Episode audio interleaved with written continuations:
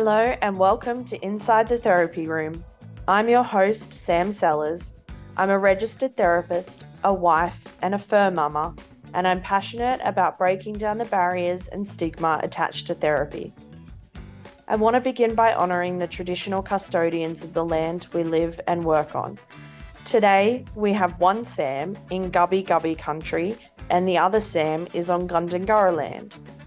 We pay our respects to the elders past, present, and emerging, for they hold the memories, the traditions, and cultures of our First Nations people. We must always remember that the land below our feet is, was, and always will be Aboriginal land. Today we're chatting with Sam Ruckle. Sam is a self confessed introvert and empath who loves nothing more than a good ache in the belly laugh. But more than anything, she loves providing a safe counseling space for gentle souls, introverts, INFJs, empaths, and neurodivergent people. This is her joy and passion, bringing hope and healing to the brokenhearted. Sam first started Paper Crane of Hope as a community development project, leaving paper cranes in her community to spread this message of hope and healing. It quickly evolved into what it is today an online therapy space. Tune in to hear her share about working with those who have gentle souls, about her own experience of under- understanding herself more, why it is so important for introverts and INFJs to have a therapy space, and she smashes a myth around this misunderstood group of people. We hope you enjoyed joining us inside the therapy room. Welcome, Sam. How you going? Good, thank you. How are you? I'm great, thank you. I'm just noticing the stark um, difference in our attire today. Um, you are in sunny Queensland, aren't you? I am, yeah. What part of Queensland are you in? The Sunshine Coast. So about maybe 10 minutes from Noosa. Oh, area. very nice. Yeah. Yes. I I've never been to Noosa, but I know it is the the ritzy part of Queensland. it's like, isn't it the place to be? It's like the ritzy part. But... Yeah, well, I don't live in Noosa, but nice clarification. I do live by the coast though, and I feel nice. extremely grateful about that. I yeah, love it. It would be beautiful. It is. And I know because um so you own Paper Crane of Hope, correct? Yeah. yeah. Um, and part of that sort of came out of leaving sweet little paper cranes with little mm. messages. And, you know, I think you're in a wonderful part of the country to be able to do that beaches, parks, all sorts of beautiful natural spaces. Yeah. So. I actually started leaving paper cranes in Croydon in Melbourne. Oh, wow. So that's where Paper Crane of Hope started. And then I moved up to the sunny coast about six years ago and started leaving paper cranes around my local area here. Right. So I'm excited about um, this episode because the group of people that you work with, I would probably, you know, label them broadly as gentle souls. Um, but I tend to fall into some of these categories, which makes me sort of, you know, nice and excited um, to have a chat to you. So, the people who fall into that category that you work with, um, introverts, INFJs, empaths, HSPs, or highly sensitive people. Tell me a little bit about who they are, what they look like. People probably are hearing acronyms and letters and having absolutely no idea what we're talking about. So give us a bit of a lowdown. Okay. So I just wanted to share 1st mm-hmm. that when I started Paper Crane of Hope and I was leaving paper cranes around the community with little messages. The people that found those paper cranes and we formed a bit of a community on Instagram turned out to be introverts. Oh. And they seem to naturally fall under that introvert, empath, mm-hmm. INFJ, gentle soul yeah. category which is where my passion for that really started. And that's also when I le- personally learned that I was an INFJ. Mm-hmm. And so I started sharing about being an INFJ, and I had a lot of my community resonate with that. I love a natural progression. Yeah. Would you like to know what an INFJ is? Yes, please tell us. I'm also an INFJ, so I know what Ah. it is. Okay. Um, but please tell everybody else what that is. Okay, so it's part of the Meyer Briggs personality testing, where Meyer Briggs apparently have 16 different personality types that people could fall under. And the INFJ personality type apparently only makes up about 1% of the world's population. And so, oh. what I found happened when I learnt that I was an INFJ, everything started to really make sense in my life and the way that I thought or viewed the world, and why, for most of my life, I always felt like a fish out of water and like I just didn't completely fit in with the people around me. So, I've always had amazing friendships but I just always felt like I was that a little bit different, the odd one out, mm. not quite gelling with everyone else. And that's probably why I became really passionate about providing counseling for the INFJ because I un- I understood that experience that they would have gone through. And I find that a lot of people who do find out they're INFJs it's a bit of a light bulb moment moment for them. It's an aha moment. And they just want to explore that and get to know themselves a bit better and Absolutely. See their life. I absolutely can resonate with that. I remember the moment that I found out. Um, it was almost it actually like I don't know that whether it was a light bulb moment. It was more of like a weight off my shoulders. Like it was there was a relief about it. There was suddenly, you know, um, people would tell me, oh, it's, you know, you're just like a walking contradiction. Like you say Yeah. one thing, you can say another. Like, how can you hold both of those views, both of those perspectives, both of those world um, sort of seeing the world in two different ways or multiple different ways. And so I think it was a relief. There was a reason. There was, yeah, it was. Uh, I think I also hear when people sort of find that space that it is quite a moment for them. So It is. yeah, Yeah. And then because it's such a rare personality type, Mm, it's really amazing that people can then find each other on the internet absolutely. and find a safe space where they can chat with each other and ask like do you think like this as well and then just having that conversation Yeah.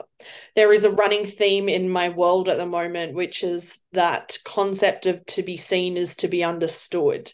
And I think that very much resonates in this world of of um of people because it can feel really insular. And like you're the only person who um, has this unique perspective on the world or thinks like this or feels like this.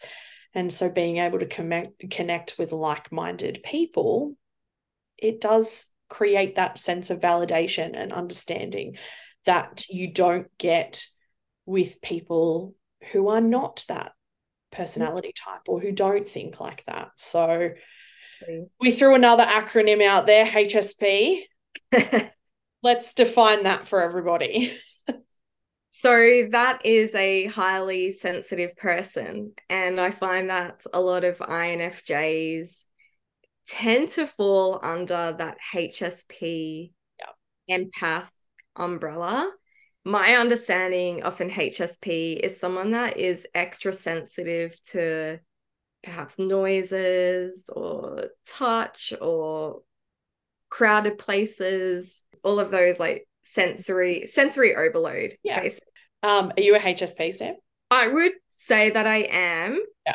but over the years i've learnt to manage that and so i don't feel it affect me in the same way that it once did Yeah, I think it moves and it has progression and it sort of has peaks and troughs at different stages of life. I'm also a HSP. My therapist describe I love the way that he describes it, which is um, that HSPs have a finely tuned nervous system.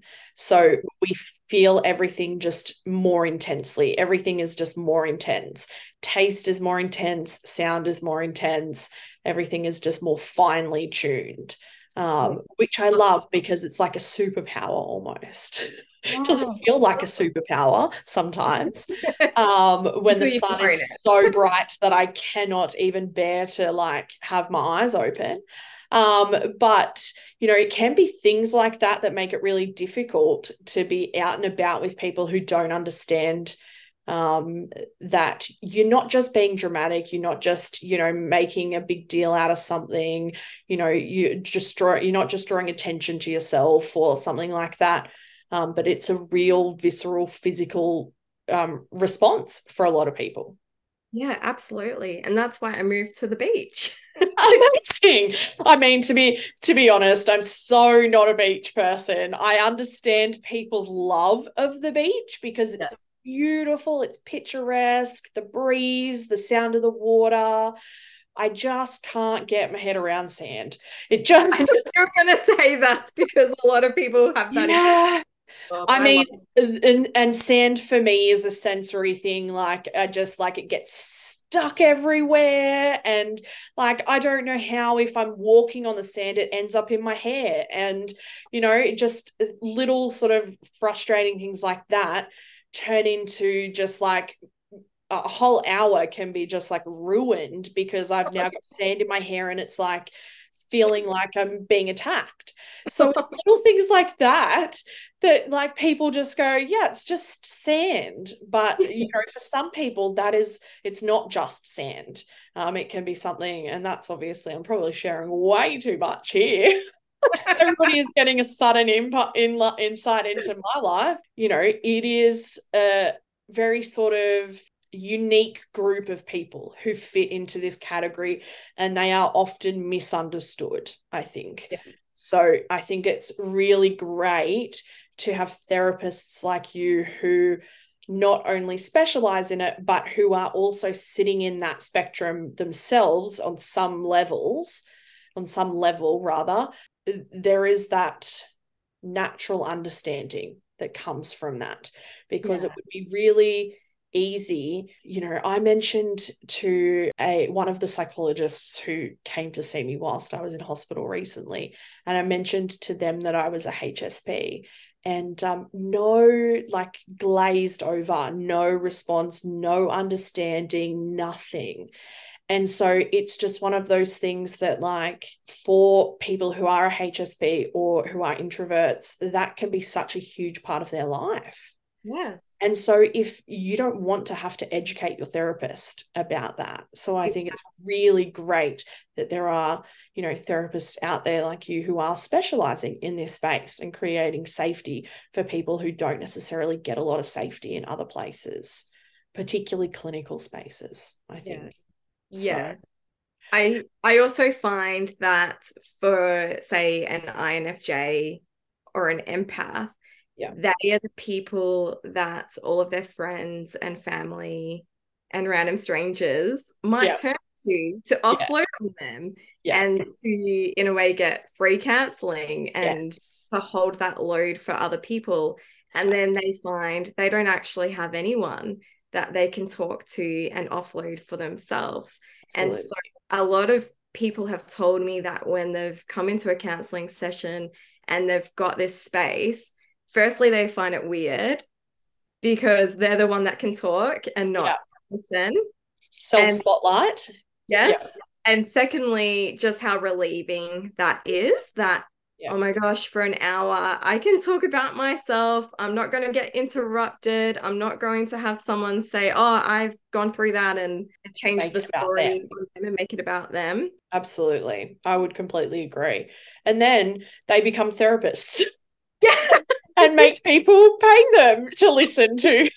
so we then get to do that for a living. And, you know, one of my favorite things is hearing people's stories. I think it's why, you know, we probably all got into this space. So now, before we sort of get into the nitty gritty, you have a YouTube channel where you chat about all of this, correct? I do. Yeah. Tell yeah. us a little bit about it. Okay, so my channel is called Paper Crane of Hope, mm-hmm. and I do videos talking about being an INFJ and other topics as well, introverts, empaths, some personal things. Um, I recently did a video on me going to Toastmasters for the first time. Yes, yep. So, I mean, I think that even just having that is great because it is sort of a lead in for people because counseling can be a daunting space, you know, even for those who maybe don't fall into this gentle soul category. Counseling is daunting. And so I love when therapists have things out there that sort of give you a little bit of insight into what you might get or what you might expect and give you information at the same time. And it's really great also for partners or family or friends to be able to watch those things about their loved ones as well. Yeah, I also find it's great for some of the psychoeducation that they that yep. people can receive. So then when they're in a therapy session, they actually have a full hour to talk about themselves. yeah, absolutely. Yeah, there's no sort of need to be educating either way. Yeah, I mean, psychoeducation still happens. Oh yes, if it's needed. Yeah, but yeah, I love that there's this growing resource on my YouTube channel that I can refer people to that they can watch. I think it's. I did want to share as well about counseling for an INFJ and your experience when you told this psychologist about being a HSP and how yeah didn't get it. Yeah. I find that the experience for INFJs is that the way they think, their cognitive function is so different than the 15 other personality types. Yeah. And their thinking, or I should say, our thinking, is going so, so, so fast. It's very intuitive. We're yeah. seeing patterns that when we're trying to share a story, to sometimes to get from point A to point Z. So much happening. Absolutely. you need to share because there's patterns and you want to explain it all, or you just yeah. want to do from here to here. But if you don't understand what an INFJ is, that can be really confusing for a person to uh, even understand how a person got from point A to point Z, or mm-hmm. to even have the patience to understand why are they telling me all of this? What has this got to do with anything? When to an INFJ, it all makes sense and they just need to formulate what is happening. And sometimes for an INFJ to even understand how they're feeling about something and to get clarity on a situation, they need to verbalize everything that they're thinking yeah. so that they can feel what they're feeling. Absolutely. I think even I always will describe to my clients that my brain is a little bit like a spider's web and it is working on overdrive most of the time. And there will be moments where I just have to set, spend like five seconds to collect my thoughts to say something because I'm not just responding to what they've just said. I'm thinking about, I'm connecting three other dots and I'm thinking about something that they said five minutes ago that I'm going to bring up in five minutes' time because I want to clarify and check on something as well.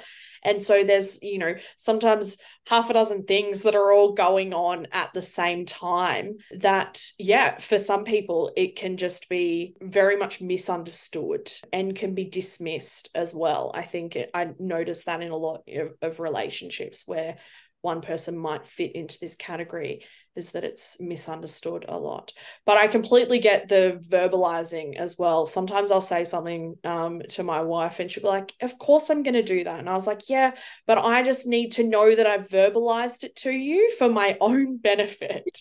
like, and so it's just like little things like that can cause a lot of friction in relationships, though, to be able to get that understanding, whether it be through therapy or through other sort of resources like your YouTube channel or podcasts or books and things like that, I think is um is needed in this day and age of where understanding is paramount to all of our relationships. So while we're on the topic, what is it like for people who fit into this category of introverts, INFJs, HSPs?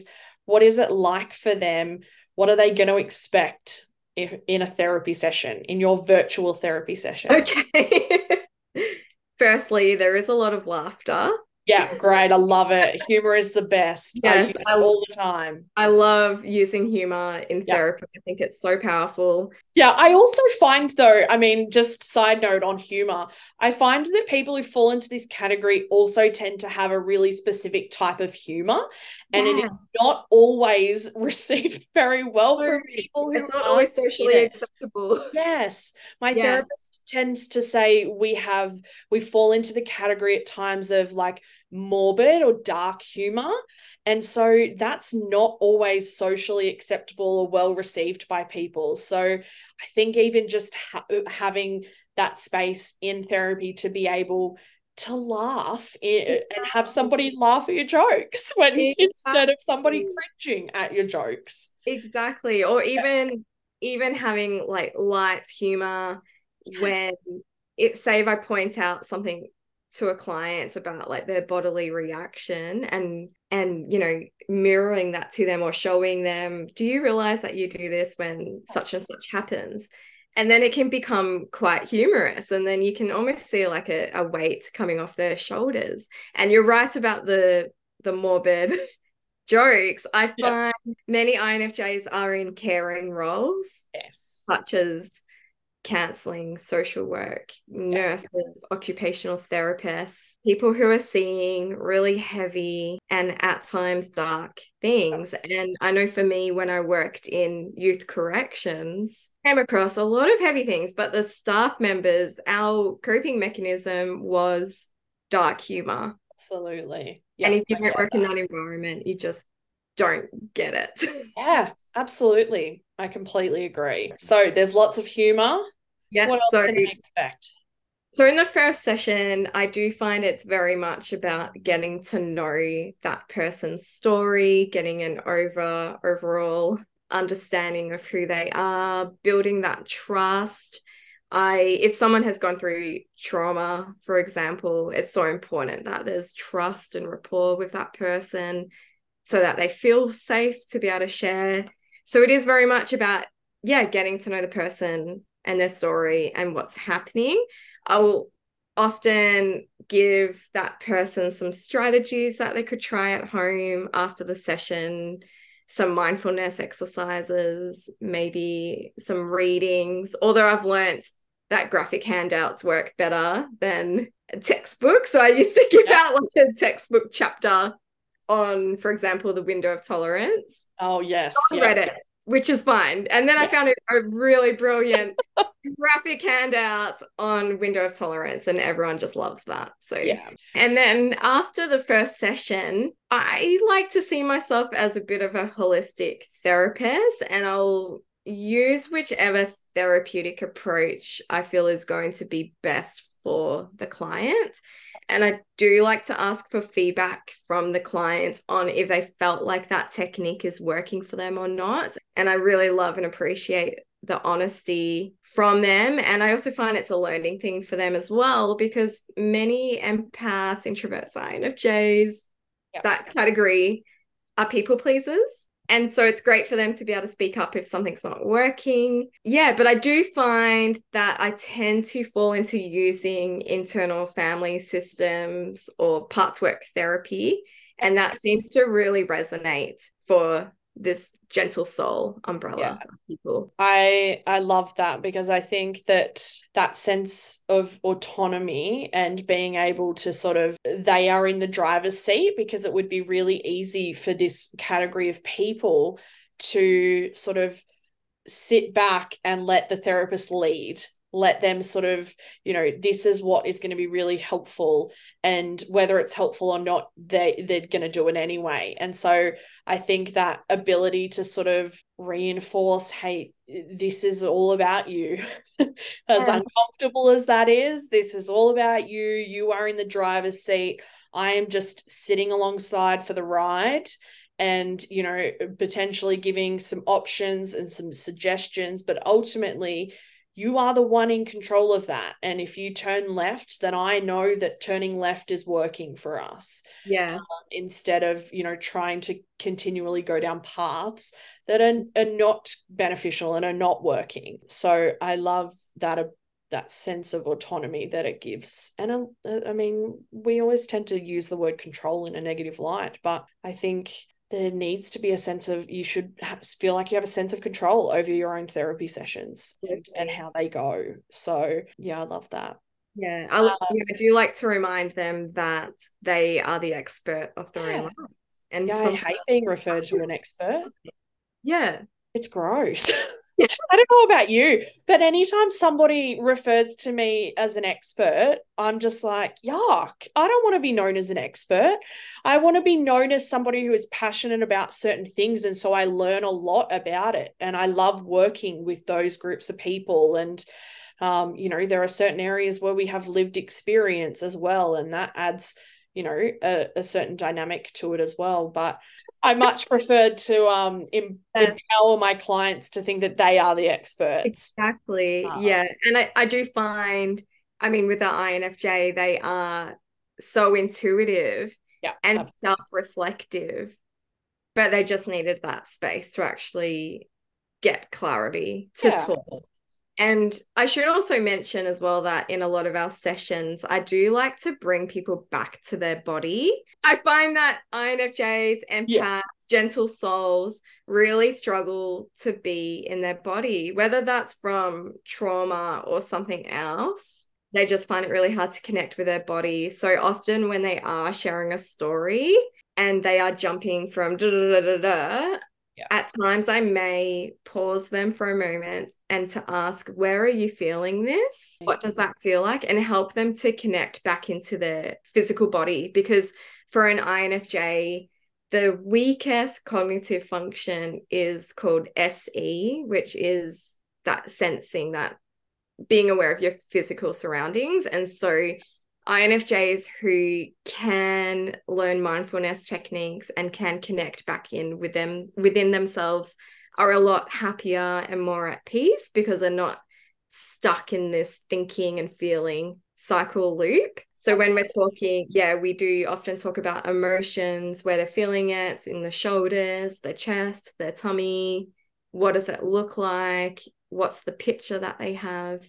And then at the end of the session, they'll often say, that oh that heavy chest rock feeling i have has mm. lifted and yeah. so they're able to become more aware of what's happening for them yeah. as they process their feelings and i would imagine for a lot of people particularly if therapy is new to them that that process of holding and pausing to feel where that is in their body physiologically that that would actually be a really uncomfortable and at times painful thing to do because they're often not doing it. They're avoiding it for you know a large variety of reasons.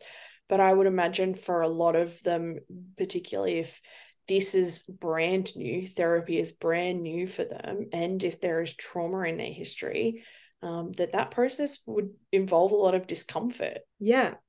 But it's quite healing and powerful yeah, because absolutely. i find a lot of my clients they're well resourced in that they love personal development yeah.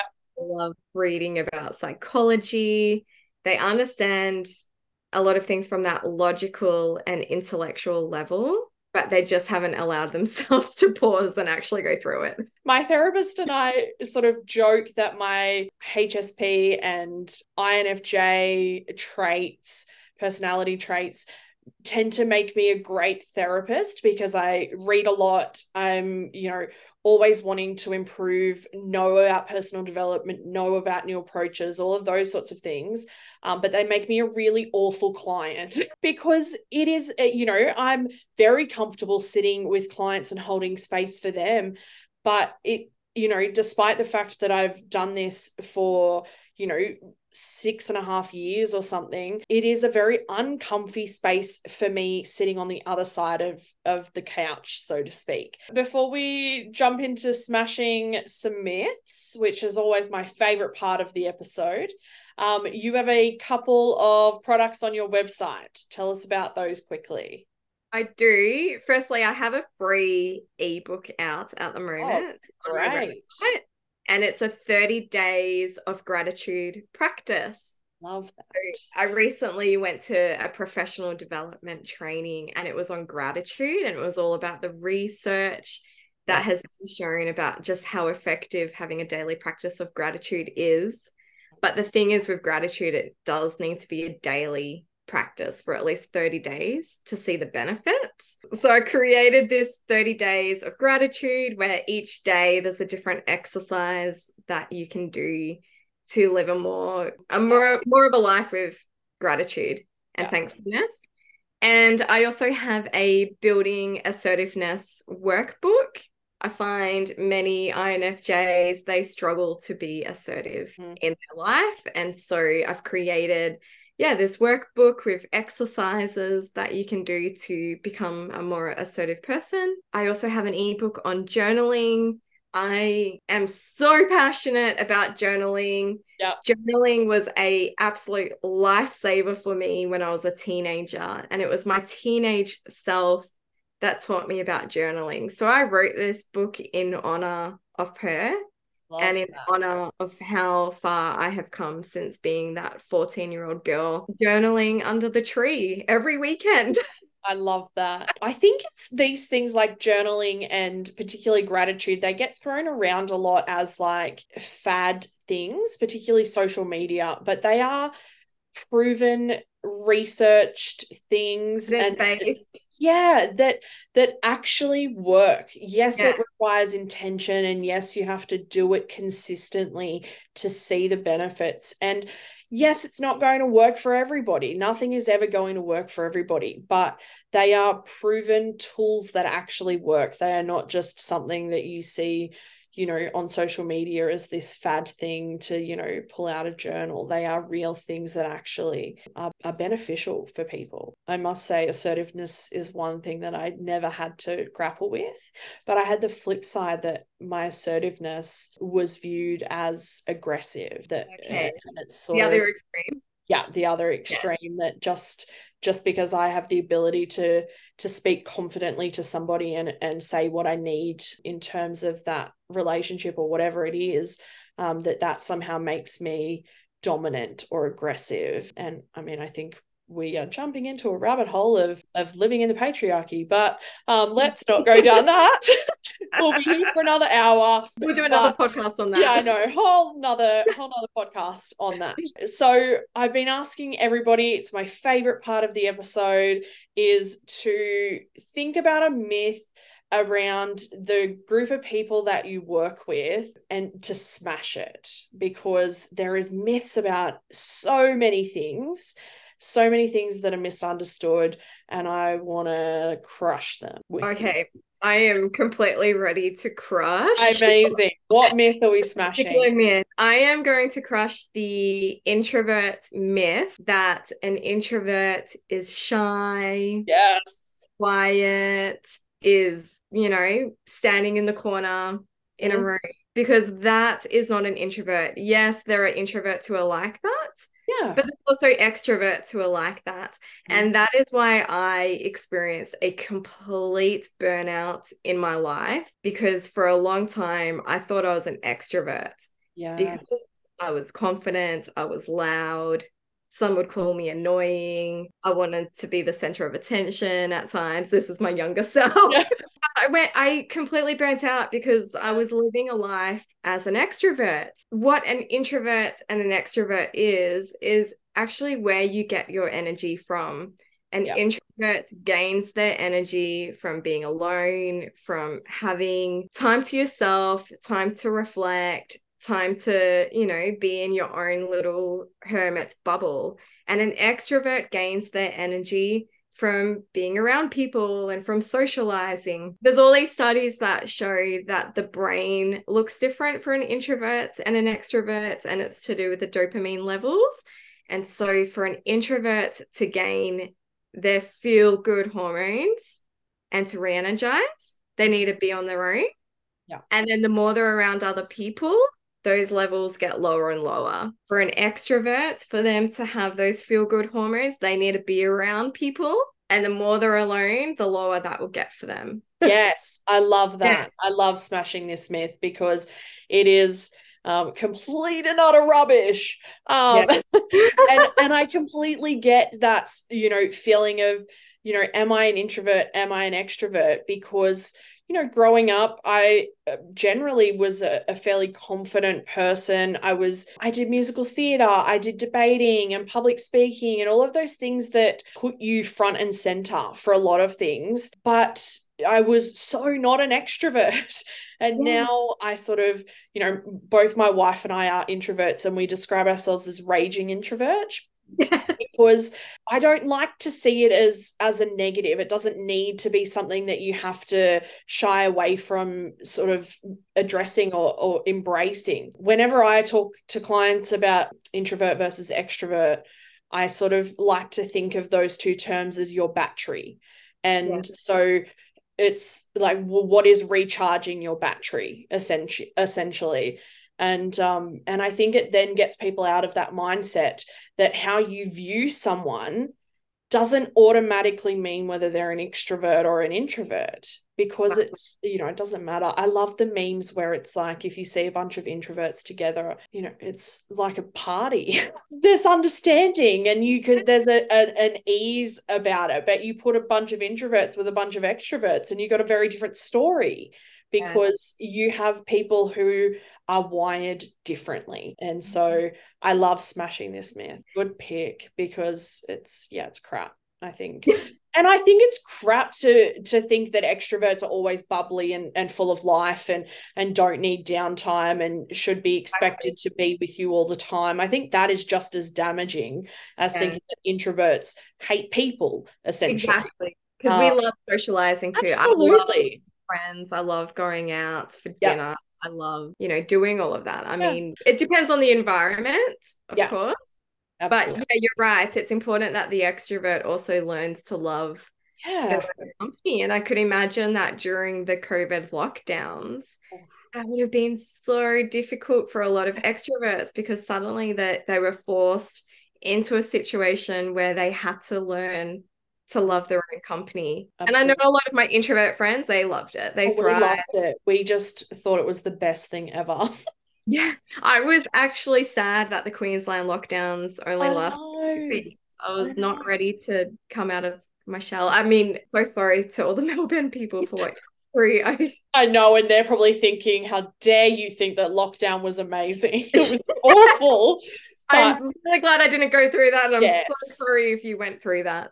Yeah, absolutely. I mean, and obviously, you know, we we joke about loving lockdown and we obviously recognize that the reason we had lockdown was obviously not yes. good and heartbreaking for a lot of people. I think it was a really interesting space to sort of see some people thrived in that environment and other people lost their mind in that environment and they were the ones sharing humorous memes about, you know, not surviving or things like that. So, what I found interesting about that time and with what I was seeing on the internet is before COVID, there's the saying of an introvert's living in an extrovert's world. Books about it, about the struggles for an introvert having to live in this world that is designed and set up for an extrovert, yeah. including workspaces where it's all like open plan, all of that, that is just yeah. overstimulating for an introvert. And then suddenly after COVID, I was seeing memes about extroverts living in an introvert's world. And suddenly it was flipped and they're able to experience how an introvert may have been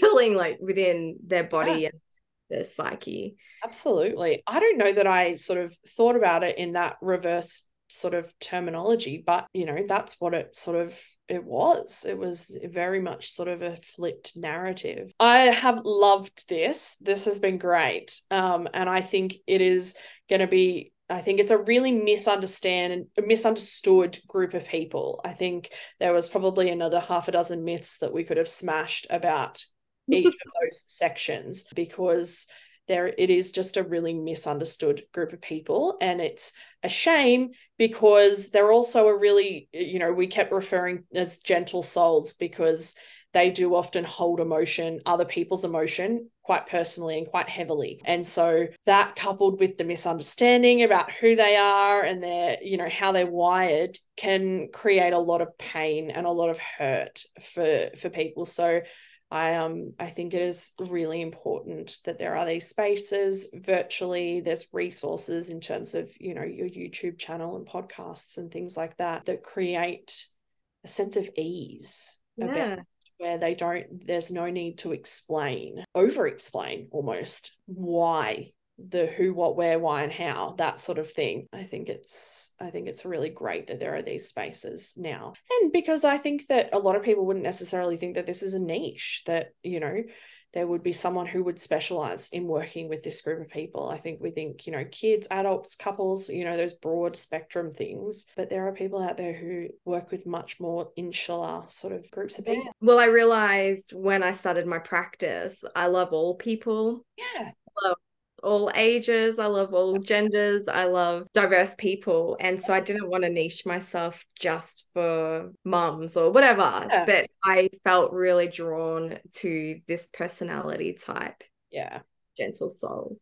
And I think it happens, I think those sorts of things tend to happen organically. Everybody that I've sort of spoken to, we sort of, we never set out to specialize in a certain area generally. It just tends to come to us and it tends to come quite organically, whether we like it or not sometimes. Yeah. Um, and so I think, you know, I think it's great that there are more specific and insular sort of niches so people know where to go when when they need someone. So I love that. Thanks for joining me. Thank you for having It's me. been so nice. And can I, we didn't acknowledge the fact that we have the same name. I know. Yes. How did we get to the end of the episode that they're getting double Sam, which I just think is great. And I'm going to have to work out a way to distinguish that in the in the intro. So if you're getting to the end of the episode and hopefully the intro is good because it's always a little bit hard. I think we might go with like Queensland Sam and New South Wales Sam. It's been so great. Thank you for having me. I uh, been so excited about this. Yeah. I've loved it. It's been a great chat. And I feel like there are other sort of little avenues that could have been chatted about. So Yeah. if anybody is interested, Instagram, we're both relatively prominent on Instagram. So there'll be lots of um lots of different avenues. And there might even be other spaces where we get to chat. Maybe we'll do an Instagram live or something one day. Yeah, that'd be great. It'll be fun. Yeah, the two Sams. Yeah. Amazing. Thanks, Sam. Thank you, Sam. We hope you enjoyed joining us inside the therapy room. Thanks for listening.